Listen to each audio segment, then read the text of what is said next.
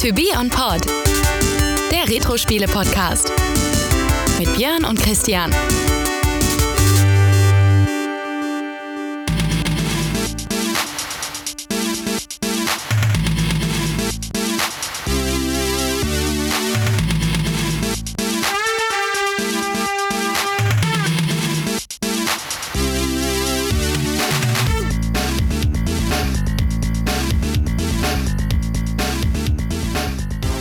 Christian.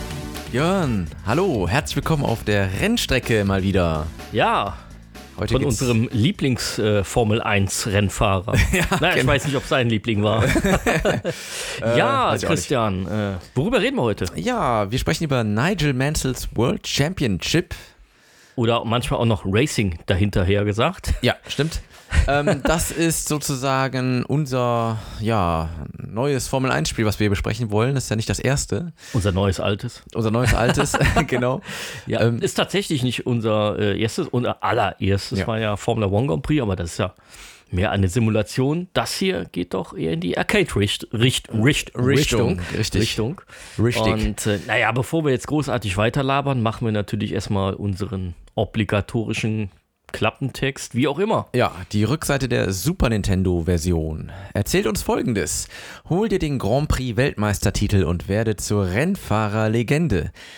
Der waghalsigste Rennfahrer der Welt hat sich mit dem größten Hersteller von Autorennspielen zusammengetan, um dir das absolute Grand Prix-Erlebnis zu bieten. Fahre den hervorragenden Canon Williams Renault F1 für eine ganze Grand Prix-Saison. Echtzeittraining von Nigel Mansell persönlich. Stelle deinen Rennwagen optimal ein, um auf allen 16 Pisten Höchstleistungen zu bringen. Rasend aufregende Rennaction mit hervorragenden F1 Motor-Soundeffekten und detaillierten Grafiken. Stark PS auf heißen Pisten und der Ruhm für den siegreichen Fahrer. Nigel Mansell. Diese Verpackung ist aus Recyclingmaterial hergestellt und kann daher wiederverwertet werden. Du Spinner, ey. Steht doch da. steht doch, da steht auch vier Formula One World Championship Ja, und der grüne Logo. Punkt ist natürlich auch drauf. Und äh, wer ist denn der größ weltgrößte Hersteller äh, der, der, der Videospiele? Das steht doch da irgendwo drin. Was stand da nochmal? Ja, äh, d- dem größten Hersteller von Autorennspielen. Oh, Ja, das ist aber. das ist immer eine das so? Ansage, oder? Ich weiß ich nicht. Also wir reden hier von Gremlin. Genau. Gremlin übrigens, die kennen wir auch aus der Lotus-Reihe, die wir auch schon besprochen Korrekt. haben. Ne? Da, Korrekt, ja. Gut, das war natürlich schon ein erfolgreiches Rennspiel, muss man sagen. Ja, das ist richtig. Also gut, ich glaube, heute würde man sowas, äh, da würde man noch das Wort vielleicht reinschreiben. Vielleicht größten. Gegebenenfalls, ja, eventuell. Genau. Ja. Oder Sternchen. Ja, genau, genau. Ja, also ähm, ich finde es ein bisschen waghalsig, weil da gab es ja schon äh, andere gute, namhafte Hersteller. Ja. Naja, gut, ist nicht Lass so schlimm. mal so dahingestellt. Genau, aber warum Nigel Mansell für dieses Spiel als. Ja, gut, man muss schon sagen, das Spiel ist um Nigel Mansell rumgebaut. Ja. Das ist nicht wie bei anderen Lizenztiteln, wo man ein Spiel in der Schublade hatte und hat einen anderen Namen drauf geklatscht auf die Packung. Vor allen Dingen bei Fußballspielen haben wir das gerne gesehen. Ja. Äh, wo es einfach in verschiedensten Ländern dann dementsprechend einfach nur einen Namen gab von den Leuten, die das kannten. Ne? Ja. Genau. Ähm, wäre hier ja auch gegangen, denn Michael Schumacher ist da schon gefahren. Ist schon gefahren. Aber natürlich auch nicht so der, der große Formel 1 Held. Das war so gerade die, ja, die Zeit, also- wo, er, ja, wo er anfing, auf sich aufmerksam zu machen, oder? Ja, 1990. 91 kam er ja da, da rein und äh, das Spiel geht ja um die Saison 92, wo, Ja, stimmt, äh, wo 92, Nigel Mansell auch Weltmeister geworden ist. Ja. Und die Saison darauf war Nigel Mansell aber nicht mehr in der Ja, Formel gar nicht 1. mehr Er hat nämlich mit dem Titel dann aufgehört, äh, Zur hat Rekorde Zeit, ja. aufgestellt, Mhm. darf man nämlich auch nicht vergessen. Und ähm, ja, er war davor schon sehr bekannt. Das ist ja einer der, der bekanntesten Formel 1-Rennfahrer aus der Ära, neben Alan Prost und äh, Ayrton Senna, äh, die ja bis dahin alle Titel gewonnen hatten. Und äh, Nigel Mansell war immer kurz davor. Und äh, ich glaube, da waren einfach viele Sympathien damals da für Nigel Mansell, als er den Titel geholt hat. Ist dann in die Indycar-Serie Ja, gegangen. Da schließt sich auch wieder der Kreis, weil IndyCar Racing. haben wir ja auch schon wir auch schon genau, besprochen, auch ja. aus dieser Saison 93 Ja. Waren, waren ja die Autos und hat da auch direkt den Titel gewonnen. Das hat, er war ja damals, ich glaube, er ist bis heute der erste und einzige Rookie, das ist ja in Amerika immer so mit Rookies, Ja. der äh, die Weltmeister oder die IndyCar Series direkt gewinnen konnte. Mhm. Äh, und hat da bis heute Eindruck hinterlassen. Und deswegen ist er eigentlich auch weltweit bekannt. Ja. Äh, Im Gegensatz zu vielen anderen, wo man, ja klar, Michael Schumacher kennen auch die Amerikaner. Das schon. Das schon. Aber ansonsten ist es schon ja, eine Sache. aber es war äh, damals schon äh, so ein absolutes Highlight. Ne? Mhm. Das, das, das gab es nicht oft. Äh, vor allen Dingen, dass europäische Rookies dann auch in den Ovalen dann Ja. ganz gut dabei waren. Ne? Ja, Ja, deswegen äh, gab es dieses Spiel, weil der Hype um Nigel Mansell relativ groß war. Mhm. Äh, auch ich war gehypt, weil ich war immer ein Nigel Mansell-Fan, weil der war so ja, ein bisschen rauer, kantiger als die anderen Formel-1-Rennfahrer. Ne? So ein Ja. Alan Prost war halt so einer, der sehr stark organisiert war und äh, eher der Saubermann. Ne? Und ja, hatte auch seinen Zwist mit Ayrton Senna, aber Nigel Mansell war so einer, wo ich auch immer, ja, der, die Underdog-Rolle hatte, Ja. weil er dann immer kurz davor war, was zu reißen und dann nicht. Äh, sehr sympathisch mit seinem Schnurrbart. Passt den in die Zeit auf jeden Fall, ja. Ja, ja, ja, fast voll, ne? Und äh, fand ich immer ganz, ganz, ganz toll, ne? Ja, und deswegen dieses tolle Spiel. Ja, Christian, wie hast du das denn kennengelernt? Ge- Gehen wir erstmal auf die Fakten und dann Ja, gucken wir mal. mach erst mal die Fakten, okay. Genau. Machen wir erstmal die Fakten, würde ich sagen. Da kommt das nämlich auch raus. Äh, Im Ja. Prinzip, es begann 92 mit der Amiga-Version und dann auch direkt Atari ST. Mhm. Ich kenne das Spiel nämlich von der Amiga-Version. Mein Bruder und ich haben, er hat ja damals einen Amiga gekauft Ja. und äh, habe ich ja erzählt, äh, erst einen 1200er und später, äh, erst einen 600er, einen 1200er. Wir hatten aber auch einen 500er. Und äh, einer der ersten Spiele, die wir tatsächlich gekauft und nicht irgendwo gefunden haben, ist dieses Spiel gewesen. Ah, okay. Und äh, ja, Ja. genau. Dann, Dann, kam ja genau, 93 93 noch für andere Systeme. Ja, Versionen. dann kam alles Mögliche, ne? Dann haben wir den Do also die DOS-Version, Gameboy-Version gab es sogar auch, äh, Genesis, also das Mega Drive, ZX Spectrum, Amiga CD32, Amstrad CPC, Super Nintendo, das ist meine Version, die ich dann gespielt habe. Und auch sogar fürs NES, wusste ich gar nicht, siehst du mal, lerne ich hier Hm, auch ich auch was. nicht. Ich wusste allerdings auch nicht, äh, also das ist bei der ZX, beim die ZX Spectrum Version ist ja auch, äh, ja, ein, der ZX Spectrum ist jetzt nicht gerade ein Amiga, Ja, sondern ist ist ein sehr schwaches System. Und man hat sich für diese Version entschieden, weil das System halt sehr weit verbreitet ist, Mhm. war in England und äh, naja, Nigel Mansell war das absolute Hype-Thema. Mhm. Und äh, dann hat man, haben da praktisch die Fans durchgedrückt, dass es auch eine Spektrum-Version gab. Interessant. Ja. Ja, also Genre äh, ist klar, ist ein Rennspiel, Ja, ganz ein allgemein ar gesagt. arcadiges Aber Rennspiel. ein- Aber da war ja Gr- Gremlin bekannt für. Genau, und das ist nämlich, also Entwickler ist Gremlin Graphics Software, Publisher grundsätzlich auch Gremlin. Es gab allerdings noch so ein paar regionale Unterschiede. GameTech zum Beispiel hat die Super Nintendo-Version in den US, also in den USA ähm, vertrieben. Und dann äh, Konami. Konami äh, die Super Nintendo-Version auch Genau, in, wobei, äh, ja, da, also da muss man wirklich immer drauf gucken, da gab es natürlich Unterschiede.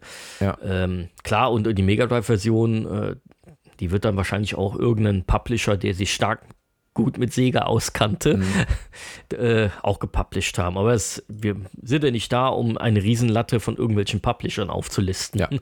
Genau, ja, das übliche Medium ist, na klar, normal äh, für die Home-Computer-Version natürlich die Diskette, die Module oder auch eben für das CD32 die CD-Version. Mhm. Gespielt wurde, ja, Joystick, Joypad, Tastatur, das konnte man alles spielen, auch alles sehr gut. Und die Sprache des Spiels, da war ich mir nicht mehr ganz sicher. Ich meine, die wäre doch Englisch gewesen und nicht Deutsch. Ähm, oder USAK-Einstufung haben wir da nicht gefunden. Mhm. Ja, Ein paar Credits. ein paar Credits. Sinne- Ich habe hier natürlich die Amiga-Version genommen, weil das die ja, Ersterscheinung war. Ja. Äh, ja. Da haben wir die Programmierung, Damien Hibbert. Dann haben wir bei den Grafiken Damon Godley. Genau, und den, der, den, den kennst du nämlich jetzt wieder. Der Pat Phelan äh, hat dann Musik und Sounds gemacht. Der hat die aber natürlich nicht nur dafür gemacht. Also den Pat Phelan kennen wir natürlich von Lotus. Ja. Äh, wo Ultimate Challenge haben wir ja besprochen. Da war er schon drin, den kennen wir auch aus unserer Recherche für Desert Strike, weil er nämlich die für Jungle Strike die Musik gemacht hat.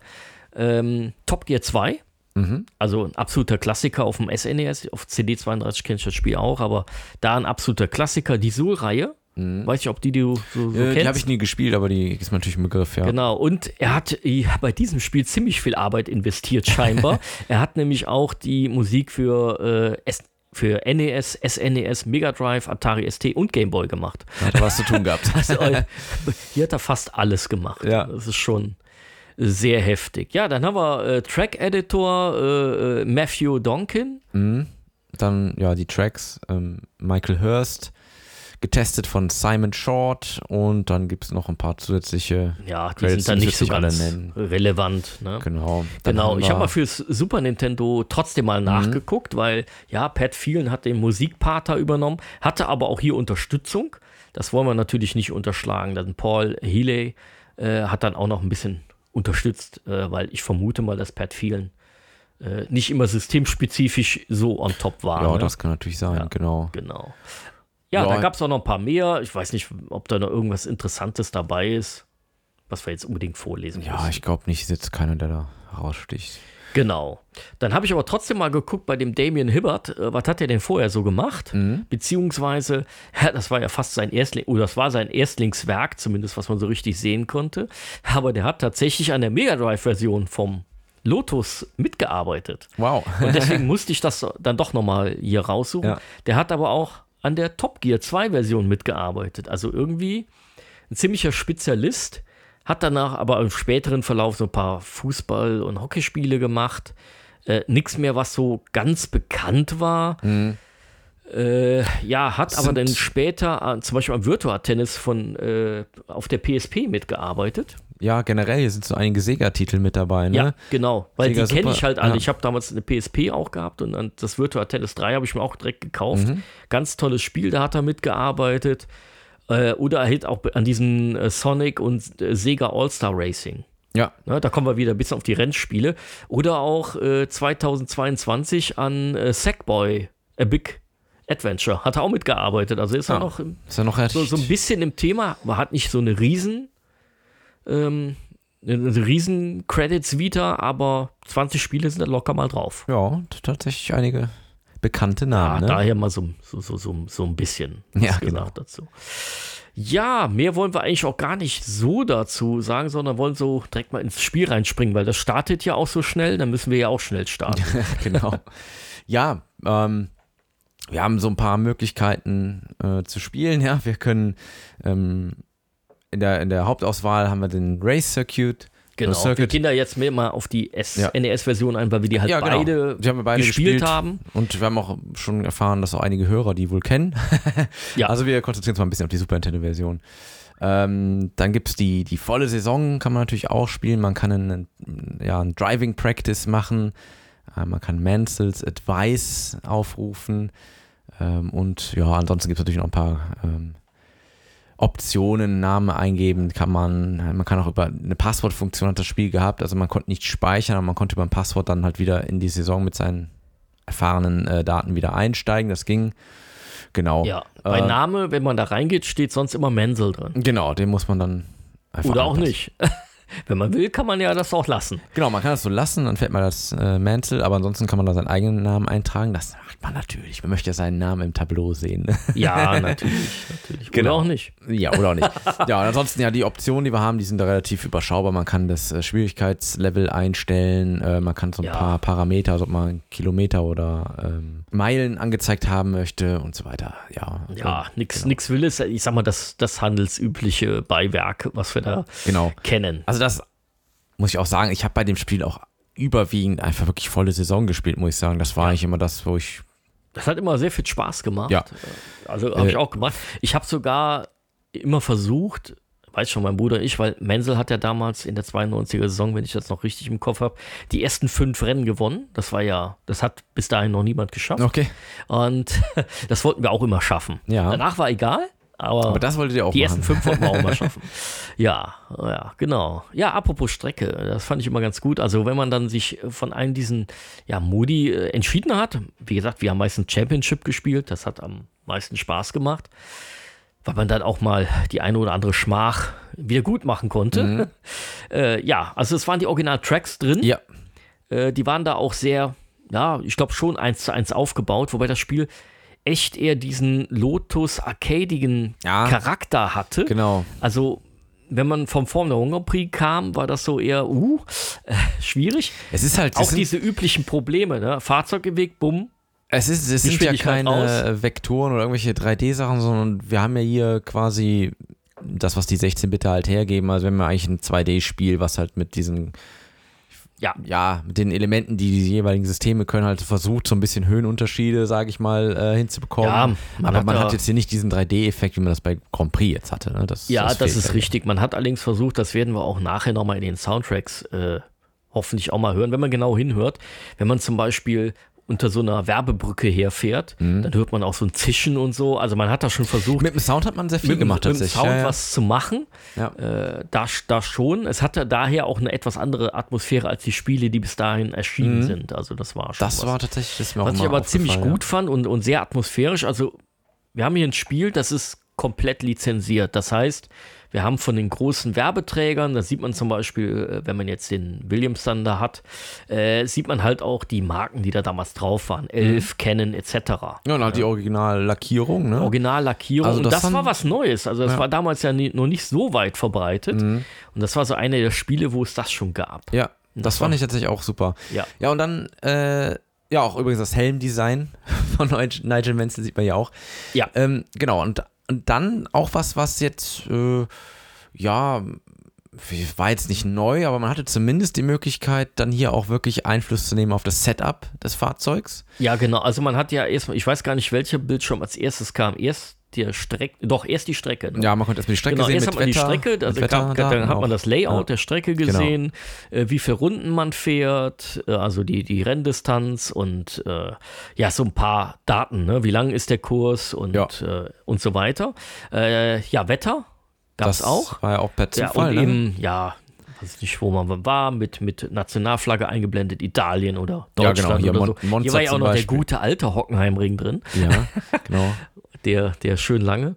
Ja, und dann kommt man nämlich auch auf den Bildschirm, den du nämlich sagtest, wo man das Setup einstellen kann. Genau. Das fand ich richtig gut als totaler Formel mir. 1 Das Fan. war bestimmt das genau das Richtige für dich ja, weil du Bruder. kriegst halt zum Beispiel den, den Heckflügel angezeigt, ne? das, wo die Flügelstellung äh, Ja. sehen konntest. Das konntest du aber auch anhand der Grafiken schon sehen.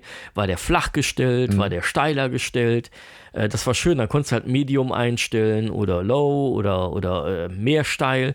Und äh, ja, ich glaube, das war für Leute, die nicht so viel ja, mit Aerodynamik Formel 1 anfangen konnten. Ich kam ja eben von einem Formula One Grand ja, Prix du und so weiter. Da ja zu Hause quasi. Da warst du ja voll crack und dann wusstest du halt, ey, Monza, Flügel flachstellen, ne?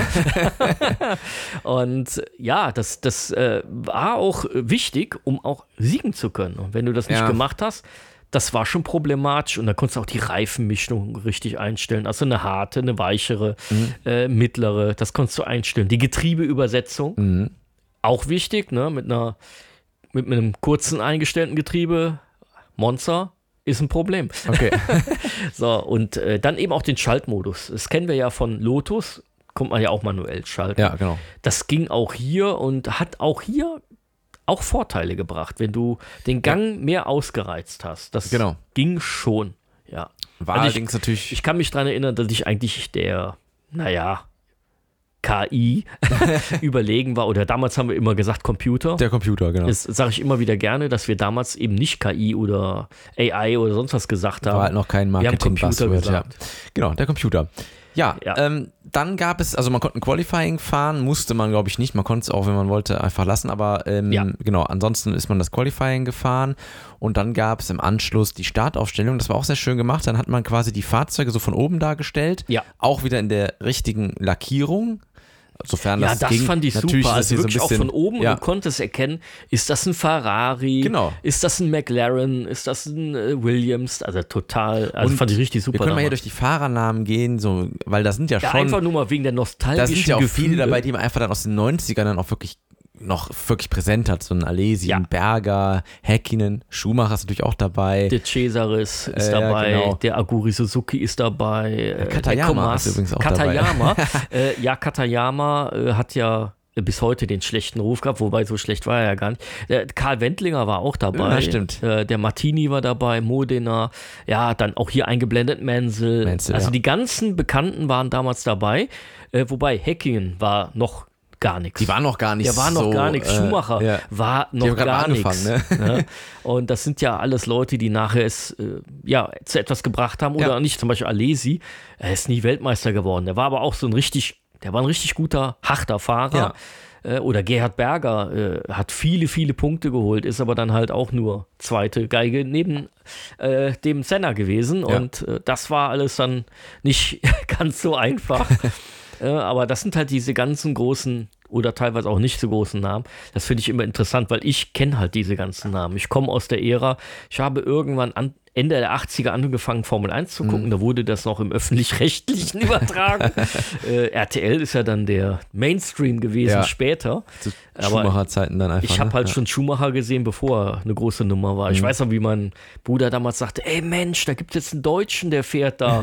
Und wir waren halt da schon Fans davon. Ja. Aber bis dahin war halt, äh, waren halt so Fahrer wie eben Nigel Menzel eine große Nummer oder Ayrton Senna und Post. Das waren halt die großen Namen mhm. für uns und auch die epischen Kämpfe, äh, die es da gab. Ne? Oder ja. so ein äh, Patrese, der im Übrigen in dem Spiel unser Teamkollege ist. Ne? Wenn wir da den, den Menzel ja. genommen haben. Ja. Und äh, dann war äh, Ricardo Patrese unser Teamkollege, der übrigens auch jemand war.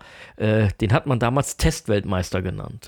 der hat mit Abstand die meisten Testkilometer gefahren. Das geht ja heute nicht mehr. Ja. Äh, Tests sind ja nicht mehr so erlaubt und der hat dann äh, wirklich ewig viele Renndistanzen am Stück im Auto verbracht. Daher ist der Wagen auch so gut gewesen. Aber die, die Lorbeeren konnte er nicht ernten ja, dafür. Ja. äh, da einfach mal so ein paar nette äh, Dinge. Ja, es gab dann nochmal eine Streckenübersicht, wo man so ein bisschen sehen konnte, ja, in welchen Passagen man wie schnell, ja, genau, mit wie zu fahren, ja, wie schnell die zu fahren fährt, sind. Genau, ja. Genau. Gut, ob man äh, das dann wirklich im Spiel so eingehalten hat, weiß ich nicht. Das war so ein Anhaltspunkt. Das ja, war halt sehr arcade-lastig. Ja. Und deswegen. Äh, was ich auch nett fand, ja gut, okay, wir müssen erstmal so ein bisschen ins Spiel rein. Wie fährt es sich denn überhaupt? Mhm.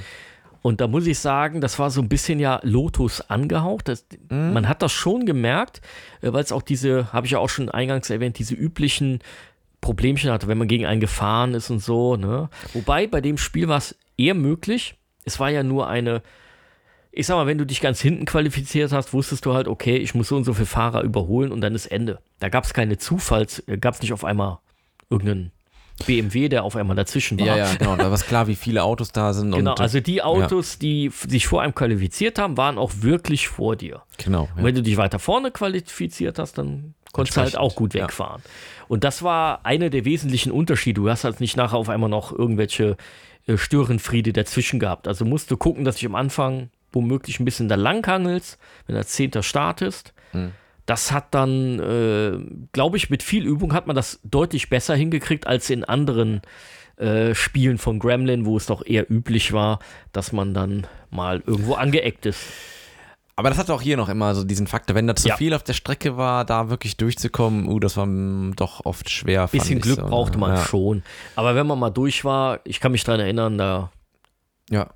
Hat man den aufheulenden Motor gehört und aber ja, genau. Dann ging das ab. Ansonsten kann man sagen, es war schon so, man musste relativ sauber fahren. Also ich ja. weiß, wenn man jetzt irgendwie eine Kurve nicht richtig genommen hat oder so und irgendwo ein bisschen oder ne, irgendwie nicht mehr auf Speed war, da war dann auch sofort die Konkurrenz im Rücken oder hat einen überholt. Also man musste schon gucken, dass man möglichst gut hier durchfährt mit wenig. Äh, ja, sehr sauber. Das ging ja, ja, auch, weil es war ja alles vorgegeben. Die Strecke ja. und natürlich auch die Fahrzeuge. Und ja. da, das ist ein gewisser Faktor. Der, also man konnte mit Üben und Strecke auswendig lernen viel reißen. Ja. Das ist halt bei anderen Spielen eher weniger so gewesen, weil das sind dann irgendwelche zufallsgenerierten Strecken gewesen, ja, auch teilweise vorgegebene, aber da war es sehr stark beabsichtigt, dass man am Rand hängen bleibt, dass man an anderen Fahrzeugen hängen bleibt.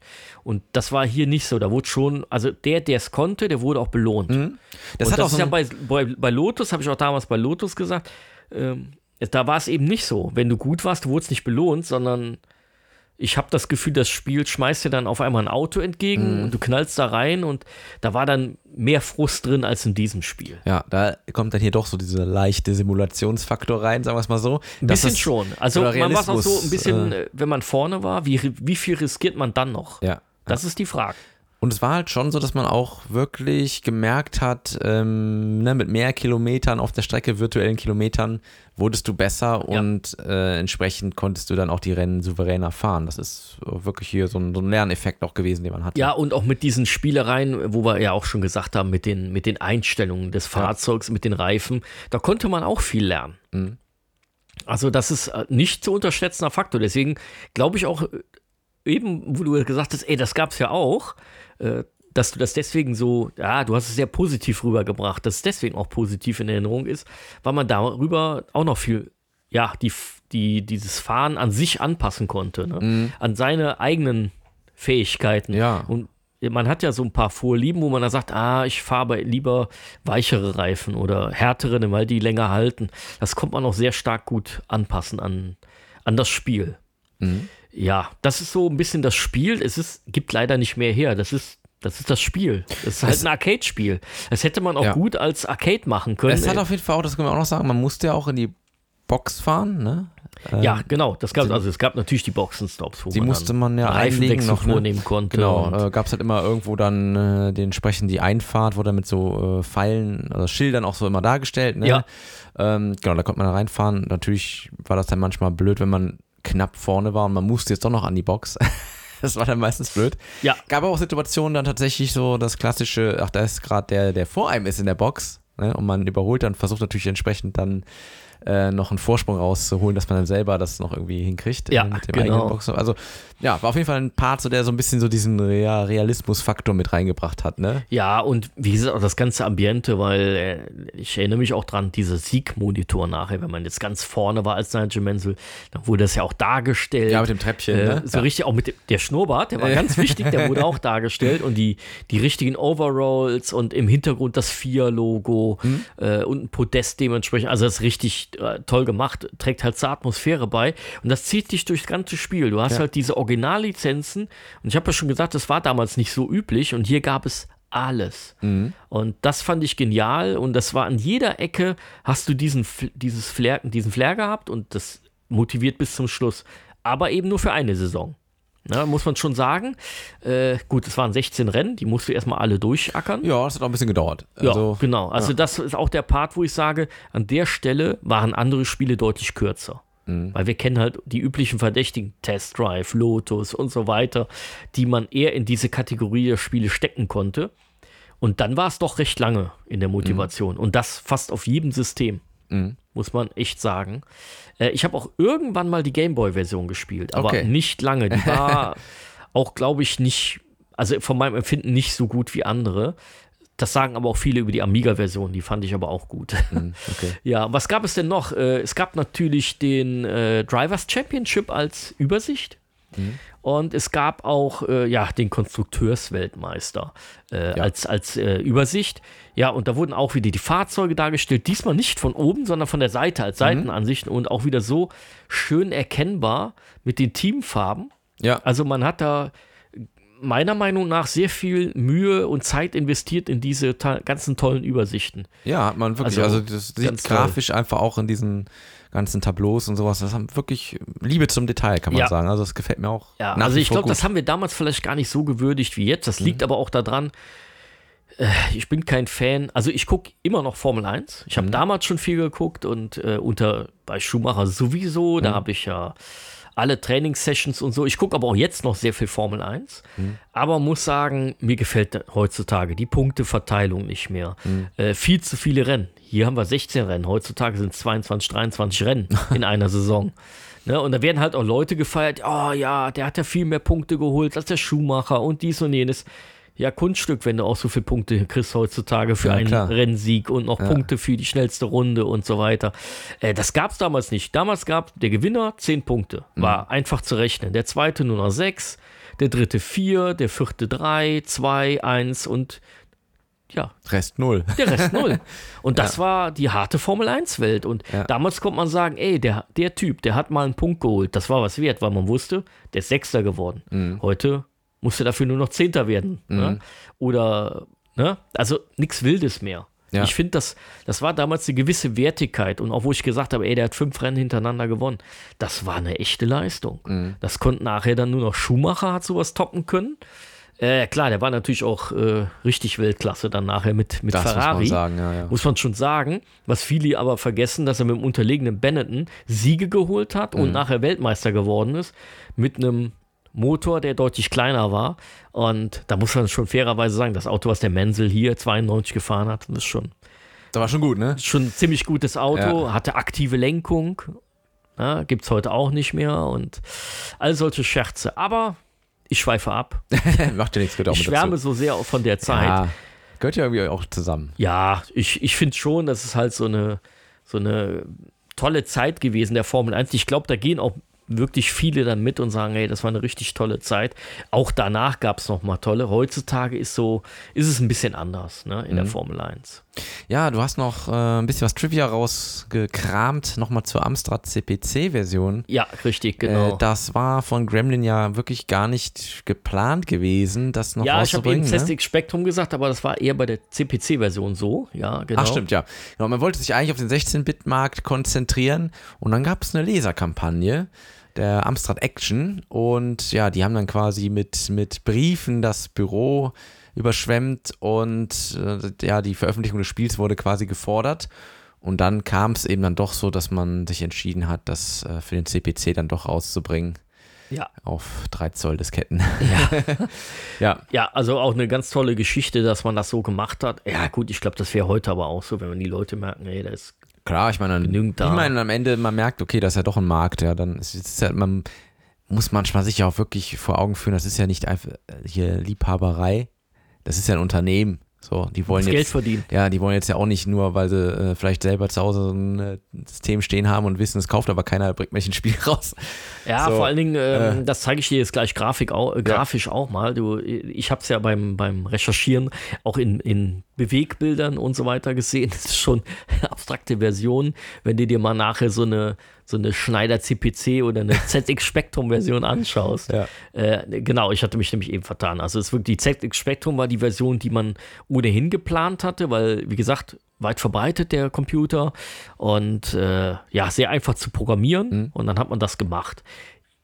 Inhaltlich weiß ich natürlich nicht so viel darüber, aber wir haben uns generell mal so ein bisschen grafisch die Unterschiede angesehen. Ähm, soundtechnisch unterscheiden die sich in den üblichen Problemvarianten. Amiga-Version hört sich noch ganz gut an, so eine PC-Version grauenhaft, aber das war die Zeit. Ja, und äh, ja, grafisch bei der einen Version hat man die Darstellung der Strecke, die hat man nämlich eigentlich fast immer gesehen, bei fast allen Varianten. Nicht bei allen, aber bei fast allen. Äh, Und dann hast du bei der Amiga-Version hast du die Einblendung halt oben, bei der PC auch. Bei der SNES-Version ist die Einblendung der Strecke links. Ja. Ne? Aber du siehst halt deine Position und man sieht auch die Position der anderen Fahrer. Richtig. Ist auch genau. äh, ganz nett gemacht. Ja. Äh, bei der PC-Version glaube ich nicht ganz so, aber bei den meisten Versionen war das so. Was man auch noch sagen kann, ja, was Ja. mir noch gerade auch so auffällt, ähm, bei den Versionen, ähm, die, die Ansicht aus dem Cockpit heraus, ähm, die hat auch äh, Rückspiegel, also man konnte auch dann sehen, ob hinter einem äh, jemand fährt.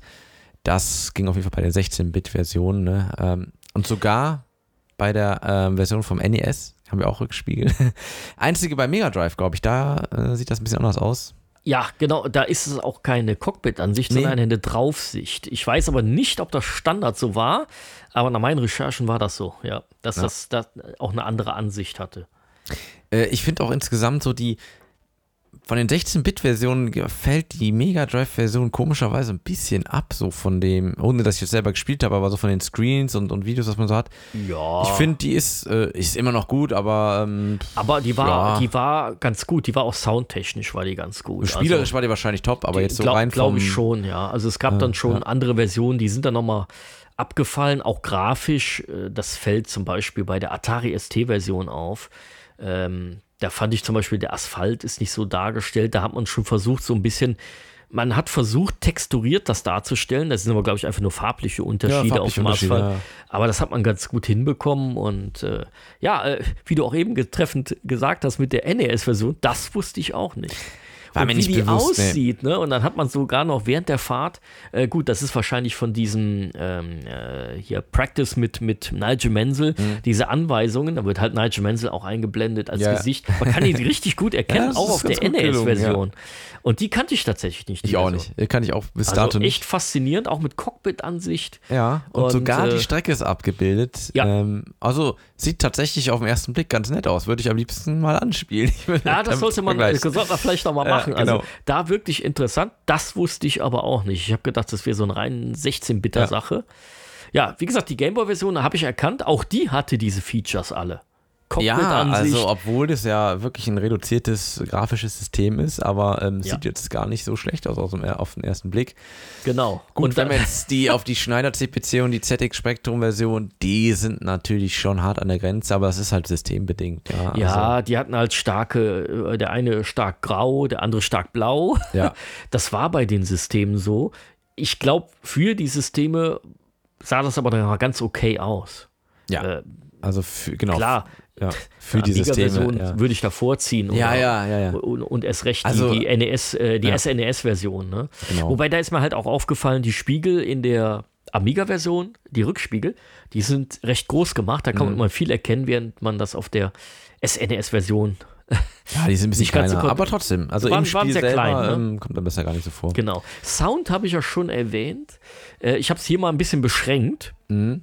Wir werden euch jetzt nochmal für Amiga, SNES, PC und Mega Drive die äh, Titelmelodien einblenden, Ja. die ja, ja sehr markant sind. Ja. Und danach, ja, machen wir mal die Sounds. Aber erstmal das. ja, erstmal die Musik.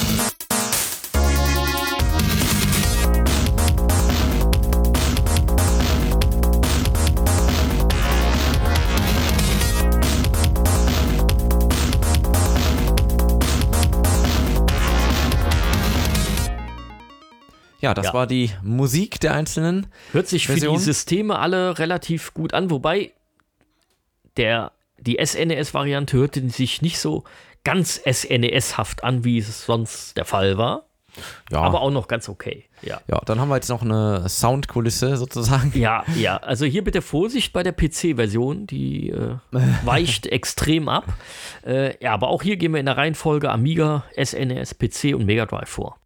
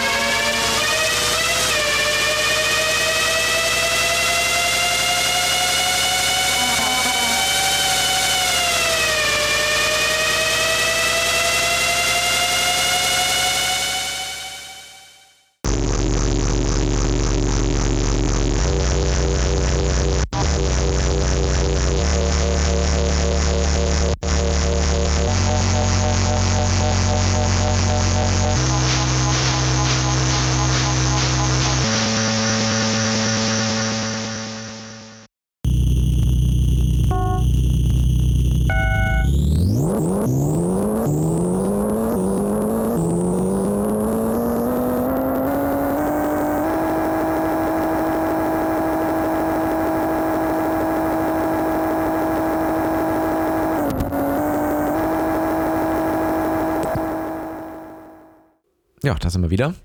Ja. Das waren die Sounds. Genau. Ja, also ich fand es da, damals ist es mir nicht so aufgefallen. Heute würde ich sagen, ah, es ist recht eintönig, das Ganze. Es ist nicht ganz so abwechslungsreich. Ja, Aber aber du hast es schon am Anfang angesprochen. Also, was ich halt bei der Super Nintendo-Version dann, als ich die gespielt habe, doch irgendwie beeindruckend fand, ist, dass sich der Sound ändert, wenn du in einen Tunnel oder sowas reinfährst. Tunnel und so. reinfährst, einen überholst. Ja. Äh, da, da haben sie sehr stark Ja. drauf geachtet, dass man äh, da so ein gewisses Feeling mitnehmen kann. Genau. Und äh, das haben sie schon echt gut gelöst. Ja. Ja, wir machen das äh, ausnahmsweise mal wieder. Äh, wir machen nämlich, weil die Amiga CD32 Titelmelodie hört sich ganz anders an als bei den anderen Titeln. Und daher haben wir ja auch hier wieder den Rauswerfer, wie wir es beim UFO gemacht haben, äh, dass wir die Amiga CD32 äh, Titelmelodie euch ganz zum Schluss nochmal dranhängen. Ja. Schon mal ein kleiner Vorgriff. Genau, Ja. richtig. Ja, Steuerung haben wir schon gesagt. Ja, es äh, hat damals super funktioniert, fand ich. Es war sehr gut kontrollierbar. Äh, fand, fand ich schon richtig gut. Hast du noch was anzumerken zu den Versionsunterschieden? Ich meine, grafisch ja, unterscheiden die sich, sind aber immer auf ihrem System, glaube ich, ja, ich immer glaub, eine recht, recht gut ja, performt. ja, denke ich auch. Also ich, wie gesagt, gespielt, wirklich aktiv habe ich ja nur die Super Nintendo-Version. Die anderen Sachen kenne ich jetzt auch nur von Bild und Video. Aber es kommt mir schon so vor, als hätte man da versucht, aus den Systemen so viel es geht rauszuholen. Also ich war jetzt so überrascht, für die, ne, die Gameboy-Version zum Beispiel, äh, die sieht ja gar nicht schlecht aus. Also, Nein, die sind nicht schlecht. Nein, die, Oder auch äh, das die NES, war, lang, aber die war natürlich gesagt, aber- langsam. ja, okay, gut. Was aber bei dem, bei der Spiel, ich sag mal, bei der Spielvariante doch etwas problematisch war. ja, Ja, aber so im Aber ich Großen und der- Ganzen. also ich ja. muss sagen, das ist auch so im Nachhinein. Ich hätte zum Beispiel gedacht, wir haben ja, wir haben das ja angekündigt und viele haben dann gesagt, ey, geil, die SNES-Version. Und ich habe echt, ich hätte echt gedacht, dass die meisten das auf Amiga gespielt hätten. tja, das war Da war ich von so. überzeugt. Aber äh, gut, ich habe Scheint mich nicht zu weit aus dem Fenster scheint gelehnt. dann doch. Ähm, ja. das muss ich schon sagen, das hätte ich jetzt so mehr erwartet, dass die Leute da ja mehr drauf eingehen. Was ich mir diesmal erspart habe, war ein äh, ja eine Art Marktvergleich, Mhm. weil es gab halt super viele arcade-lastige Spiele. Ja, aber man kann nicht sagen so ein richtiges, äh, dass da eins zu eins drauf passt, weil es war inhaltlich halt sehr voll Mhm. durch diese Formel 1 Geschichte und, und Nigel Mansell hier und, und die ganzen anderen Fahrer und das Ambiente, Flair etc. Das ist nicht so richtig vergleichbar. Ich glaube, das wäre etwas unfair, äh, da andere Spiele reinzunehmen. Natürlich, wir haben ja schon gesagt, Test Drive, Lotus, äh, Top Gear, wie sie alle heißen äh, wo die Leute teilweise auch stark dran mit involviert waren. Ja, die Spiele gab es halt alle. Ja, das waren die Konkurrenten. Und äh, da kann man ja fast schon sagen, hört mal die Lotus-Folge nochmal oder hört sie endlich mal, kann man je nachdem. Äh, da haben wir das ja nochmal ja, ein bisschen breiter getreten. Und eine Fortsetzung gab es nicht, es gab aber einen Vorgänger. Es gab nämlich einen, einen Nigel Mansell auf ähm, am- zum Mi- Minimum Amiga, gab es auch schon vorher mal. Es Nigel gab Mansell-Spiel. allerdings, ähm, es gab allerdings zumindest auf dem Super Nintendo eine Nigel Mansell IndyCar-Version. Ja, korrekt. Es gab eine Indica-Version. Ja. Ja. Das, Das- das könnte man gab's so als auch. indirekten Nachfolger Ich sag mal, als vielleicht. indirekten Nachfolger. Und wie gesagt, Ja. Vorgänger, Nigel Mansell gab es auch. Das Ja. war natürlich nicht der World Championship, Ja. weil er da noch kein Weltmeister war. Ja. Aber. Mhm. Äh, gab es auch schon vorher. Also man hat das schon probiert. Und man muss ja auch sagen, man hat ja auch beim Indica Racing ein bisschen damit gespielt. Man hatte wahrscheinlich keine Lizenz, eben wegen diesem Spiel Mhm. hatte man ja ein Jahr später keine Lizenz und hat dann so versucht, den Newman Haas vorne auf der Packung abzubilden, ist aber eigentlich Andretti drauf und all solche Spielereien. Haben wir ja auch schon mal drüber gesprochen da. Auch die Folge lohnt sich, wenn man so ein bisschen Nigel Mansell Fieber jetzt hat, da noch mal ähm, reinzuhören, das, das lohnt sich auch. Vielleicht machen wir ja irgendwann auch noch mal eins von den anderen Spielen, könnte ich mir gut vorstellen. Denn dieses Indica-Spiel habe ich auf, der, auf dem Super Nintendo auch gespielt. Ja. Ja. Ähm, Aber ich habe all. Bei mir muss man eher fragen, welches Rennspiel ich Welches nicht gespielt habe. Ja, also es gibt, äh, es gibt tatsächlich aus dieser Ära an, an Spielen, auch wirklich mit Formel 1-Thema, gibt es ja tatsächlich eine ganze Reihe. Es gibt ja auch ein, äh, ein, ein Nintendo-Spiel, äh, so ein F1-Spiel. Ich glaube, da ist keine offizielle äh, es gibt Lizenz dieses drauf. F1-Ding es gibt aber dieses den F1. äh, Gameboy gibt es auf jeden Fall, dieses erste Vierspieler. Ja, das gibt es. Äh, und ich glaube, auf dem Super Nintendo gibt es auch ein F1-Spiel. Also aber, glaube ich, alles ohne Lizenz. Ja. Aber es gibt auf jeden Fall auch noch äh, Formel 1 Lizenzspiele auf dem Super Nintendo Ja. und es gibt aus dieser Ära tatsächlich eine ganze Reihe und da hatte ich schon mal so ein bisschen quer gelesen, was so, sagen wir mal, was äh, besonders gut ist und Nigel Mansell war nicht unbedingt immer das, was äh, als erstes genannt wurde. Ähm, da gab es so ein, zwei andere, ich komme jetzt aber leider nicht auf den Namen, die da ähm, so ein bisschen immer als Vorzeigespiele gezeigt Ja. waren. Aber egal. Auf jeden Fall Das sind auf jeden Fall, das wäre Äh, echt mal was irgendwann mal. ein Special. Ein Special, ja. Wieder ein Special ankündigen, ja. Und ich habe mir ganz am Anfang noch gedacht, kündige nicht schon wieder Specials an, Okay, ist keine die, wir, Ankündigung. die wir vielleicht nicht tun werden. Aber gut, das kommt auf euch an. Ne? Meckert einfach, dann machen Ja. wir mal ein Special. Nein, also ich glaube schon, das lohnt sich, so F1-Spiele mal zu machen Ja. äh, als Special. Oder auch so generell, ich glaube, man kann äh, F1-Spiele als Special auf dem NES und das wissen viele gar nicht. Da gibt es super viele Spiele in der, in der Richtung, äh, wo man was machen kann. Äh, ja, ich glaube, bei, überhaupt bei Rennspielen kann man super viel noch machen. Das Ah war ja, eine das Ära, wo es viel gab.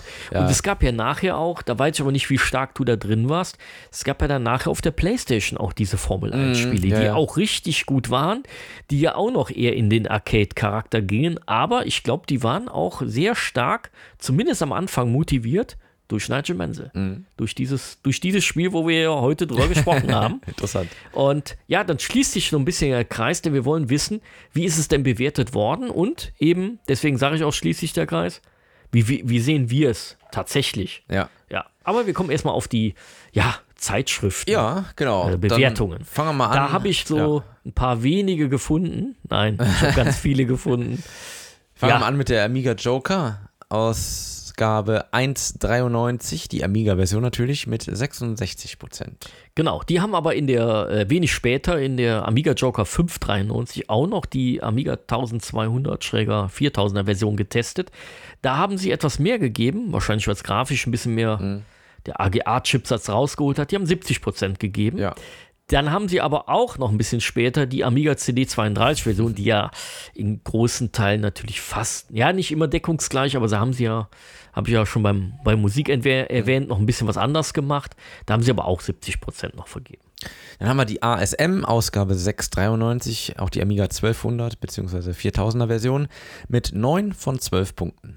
Ja, die Maniac hat in der 1293 äh, 75% für die Super Nintendo-Version gegeben. Ja. Das ist auch eine ordentliche Wertung. Ist okay. Und die Maniac, gleiche Ausgabe, 1293, die Gameboy-Version mit 64 Prozent immerhin. Ja, da war wahrscheinlich so ein bisschen der Kontrast zu, Ja, äh, zu den da. 16 Bitter. Ja. äh, es ist, glaube ich, dann ein bisschen unfair. Wobei, das werden wir nachher auch noch bemerken. Dann gab es natürlich auch, die PC Games äh, hat in der 693 die PC-Version getestet und mit 36% abgestraft. Nicht so viel. Die PC Joker, auch 693, auch die PC-Version, immerhin 42 Prozent. Die PC-Player sah das völlig anders und hat in der 693 62% gegeben, was eine Welt ist. Das ist dann Also äh, von, schon ein von Unterschied. 36 schräger 42 Prozent auf 62 ist eine Menge. Wobei hier sehr stark der Sound bemängelt wurde bei allen ja. Okay. Testern eigentlich. Und das ist auch das, was wir, was wir ja auch gehört haben. Mhm. Das ist so stark abgefallen und 92 kannte man halt deutlich andere, andere Sachen. Ja, dann haben wir noch die Gameboy-Version aus äh, getestet in der Total. Ausgabe 1193 mit 75 Prozent. Ja, also das ist wahrscheinlich dann das Resultat, wenn man nur die Gameboy-Version zur Hand hat. Ja, dann haben wir noch die Powerplay, Ausgabe 394, Amiga CD 32, nur 51 Prozent. Ja, ist schon heftig. Dann hat die Powerplay aber in der 593, also vorher mal die äh, Atari ST-Version getestet mit 49 Prozent. Ja. Also Und Ja. äh, genau, Powerplay 293, ein bisschen früher, hatte noch die Amiga-Version ebenfalls 49 Prozent. genau. Und dann haben sie sich doch irgendwann mal eine Amiga äh, 1200er Version angeguckt und äh, haben in der 693 dann deutlich mehr, mit nämlich für 60 Prozent vergeben. Was mich wundert, weil die Amiga CD32-Version war ja nicht wirklich schlechter. Ja. genau. Jetzt kommt aber Nochmal auch Powerplay. nochmal Powerplay 693, wieder die gleiche Ausgabe. Die PC-Version mit, haltet euch fest, 28 Prozent. Ja, wobei, da muss ich sagen, das ist schon ziemlich krass, weil ja, ich lasse es mir gefallen, die haben mir ja 23% beim Sound gegeben, aber nur 20% bei der Grafik, das war, glaube ich, ein bisschen unfair. äh, sehr weit nach unten. Ich habe sie nicht wirklich gespielt, was untypisch ist zu der Zeit. Ich kenne ja fast alle Spiele, aber ich habe mich wahrscheinlich schon satt gefahren. Wahrscheinlich, der ja. Amiga-Version. Ne? Wobei, da kenne ich halt beide Versionen, die 500er und halt auch die 1200er-Version. 1200er war richtig gut. Und dann haben wir auf jeden Fall nochmal die Videogames in der 494, die hat auch die CD32-Version mit 70% bedacht. Ja, das ist dann wieder ganz gut. Und Videogames 693, die Super Nintendo-Version mal wieder mit 73 Prozent. Ja, und dann haben sie später die in der 1293 die Gameboy-Version getestet und waren damit gar nicht so unzufrieden, haben 69% vergeben. Dann gucken wir mal nochmal auf wenige internationale Wertungen. Ich habe hier mal die CU Amiga, das ist in der 1292 gewesen. Die haben 80% für die Amiga-Version vergeben. Amiga Power, Ausgabe 1993-01, gibt 78 Prozent. Genau. Äh, hier sei es auch nochmal gesagt, äh, viele der internationalen äh, ja, äh, Zeitungen schreiben vor allem äh, dieses äh, Sch Geschwindigkeitsgefühl wäre so toll. Das stimmt auch tatsächlich, das haben wir gar nicht erwähnt. Ja. Man hat ein ganz gutes Geschwindigkeitsgefühl Stimmt bei schon, dem ja, Spiel ja. gehabt. Ja, genau. Um, jetzt kommen wir nochmal zu der Super Nintendo-Version. Äh, Nintendo Magazine System UK gibt 87 Prozent in der Ausgabe 9306. Ja, 87 wahrscheinlich ein bisschen befangen, aber ja, da Ja. gab es auf jeden Fall noch die EGM. Die hat dann in der 1093 die Super Nintendo-Version äh, mit 80% bewertet. Ja. Ähm, Atari ST-User, Ausgabe 0193, vergibt 70 Prozent natürlich für die Atari ST-Version. Ja. Und die Score vergab in der 1094 für die DOS, also PC-Version, 65%. Ja, und dann haben wir noch eine Mega Drive-Test, ein Mega Drive-Test aus der Game Pro, äh, US-Ausgabe, Ausgabe 1093, vergibt 80 Prozent. Ja, das ist also, ah, ich glaube, das ist so fast konform zu den deutschen Bewertungen. Ja. Zumindest einen großen Teil. Ja, da haben wir natürlich auch sehr starke Abweichungen, wobei PC-Version haben wir schon angemerkt, das ist echt, äh, da hätte man mehr Mühe reinstecken können. Fällt Ich glaube aber ab, ne? auch, dass zu der Zeit wirklich der Amiga noch recht gut war, zumindest bei Mhm. solchen Spielen, äh, war er noch recht gut unterwegs und halt das Super Nintendo und auch andere Systeme schon recht stark waren. Ja. Und dann solche Spiele, das ist einfach kein PC-Genre gewesen, so richtig, ne? Muss man einfach dazu sagen. Wobei du hast ja Lotus damals auch auf dem PC gespielt. Das wieder mal, ja, das habe ich am PC aber das war gespielt, besser. Das war besser da, auch vom Sound und so her. Aber, ja. Ja, nichtsdestotrotz, äh, jetzt kommen wir zu unserer Bewertung. ja, So. dann fang Du bist doch- dran? Ich? Du? Ja. Okay, ich. Alles klar. Ja, also wie gesagt, ich kenne ausschließlich die Super Nintendo-Version und ähm, ich weiß noch, dass ich relativ begeistert war vom ganzen Setting. Natürlich A, durch die Lizenz einfach, dass man da die, die Originalautos und so, wir haben das alles schon angesprochen, dass man die gesehen hat. Das hat mich irgendwie beeindruckt. Ähm, auch nochmal den Sound kann ich immer nochmal wiederholen. Also das fand ich echt toll, also wie das gemacht wurde und halt auch mit, den Unterschieden, fährst irgendwo durch, Brücke oder, oder Tunnel und hast dann ein, anderen, anderes Motorengeräusch, wie es sein soll. Also das hat irgendwie, ja, hat das bei mir gezündet im wahrsten Sinne des Wortes und habe das Spiel echt gerne gespielt, obwohl ich es zu der Zeit damals nicht selber hatte, sondern ein paar Mal ausgeliehen hatte. Habe es mir aber dann später nochmal nachgekauft und ähm, bin da gerne komplette Saison, also alle 16 Rennen durchgefahren, habe immer versucht, Weltmeister zu werden, hat nicht immer geklappt, aber Was? ja, aber ähm, nee, es hat mir einfach echt Spaß gemacht. Es hat mich einfach gefesselt vor die Konsole, obwohl es natürlich auch, klar, wie man schon sagen kann, es gab auch sicherlich Spiele, die gerade auf dem PC-Bereich einfach deutlich mehr geboten haben, aber es hat halt eher, es war so, ich fand, das war so die richtige Mischung aus diesem, so ein bisschen Simulation, aber dann doch wieder diesen Arcade-Charakter an manchen Stellen, was so Ja. als Mischung irgendwie extrem gut funktioniert hat. Deswegen gebe ich dem Spiel gerne vier Autoreifen. Ja, also mir ging es da sehr ähnlich. Ich fand das Spiel damals, ich habe ja gesagt, mein Bruder hat ja dann den, den 1200er gehabt. Das Spiel hat er dann als 1200er Version gekauft und das haben wir direkt am Anfang alles gemacht.